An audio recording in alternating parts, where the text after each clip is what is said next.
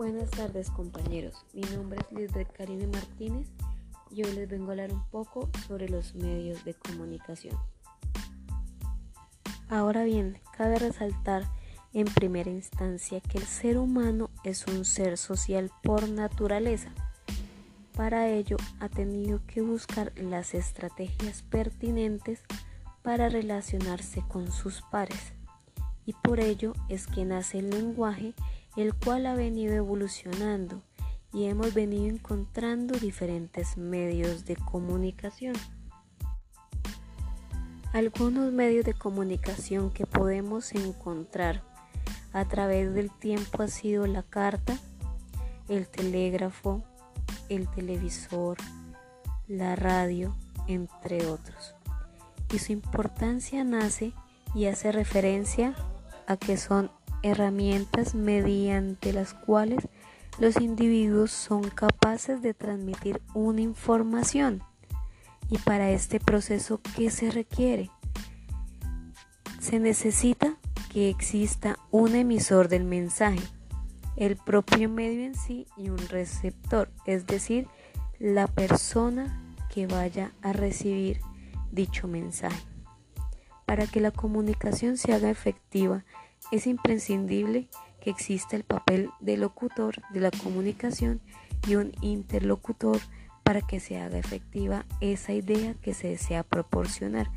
De cualquier modo, estamos hablando siempre de un fenómeno social que se basa en uno de los elementos más característicos del ser humano, su capacidad de lenguaje y la comunicación. También podemos decir que desde tiempos inmemorables el ser humano ha buscado comunicarse con sus semejantes, complejizando las formas y estrategias de comunicación,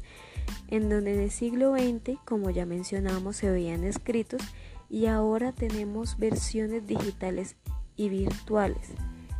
lo cual se hace una distinción entre los medios de comunicación interpersonales como el teléfono, los medios de comunicación en masas, como la televisión, gracias a que la sociedad entera puede recibir la información. Entre los medios de comunicación masivos o populares se debe cumplir con pautas específicas de funcionamiento, es decir, mantener un lenguaje apropiado y respetuoso, brindarse a la transmisión verídica de los hechos, aportar fuentes complejas de análisis, mientras que los medios de comunicación locales son un poco más informales, que los medios de comunicación masivos, incluyendo la formación de agencias y de instituciones que buscan establecer ciertas reglas de cumplimiento y protocolo,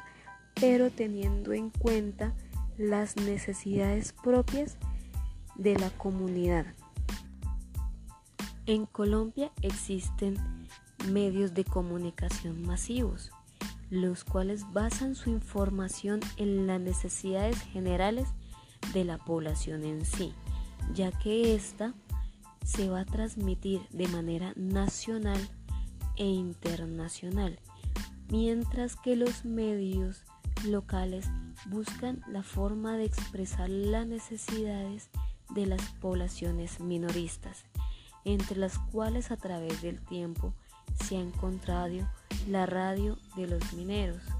la radio de las escuelas de instituciones privadas y los medios de comunicación regionales, que se destaca de cierta forma la importancia que le brindan a la cultura, educación, a los proyectos sociales y necesidades específicas de una sociedad, buscando con ellos la forma de resolver dichas necesidades. Es por ello que aunque una gran importancia de los medios de comunicación reside en el hecho de que sean una herramienta útil para una de las necesidades más primarias del ser humano, que es la interacción social, también se puede decir que juega un papel imprescindible en la formación de la opinión pública en cuanto al poder y la política, llegando incluso a ser fundamentales para la creación o el hundimiento de algunos gobiernos. Es por eso que aquí podemos decir y retomar la idea de que los medios de comunicación poseen una responsabilidad en la formación de esa opinión pública. Aparte de la importancia de no ocultar datos precisos y certeros,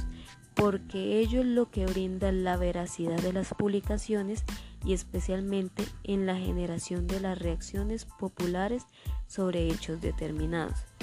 En este sentido,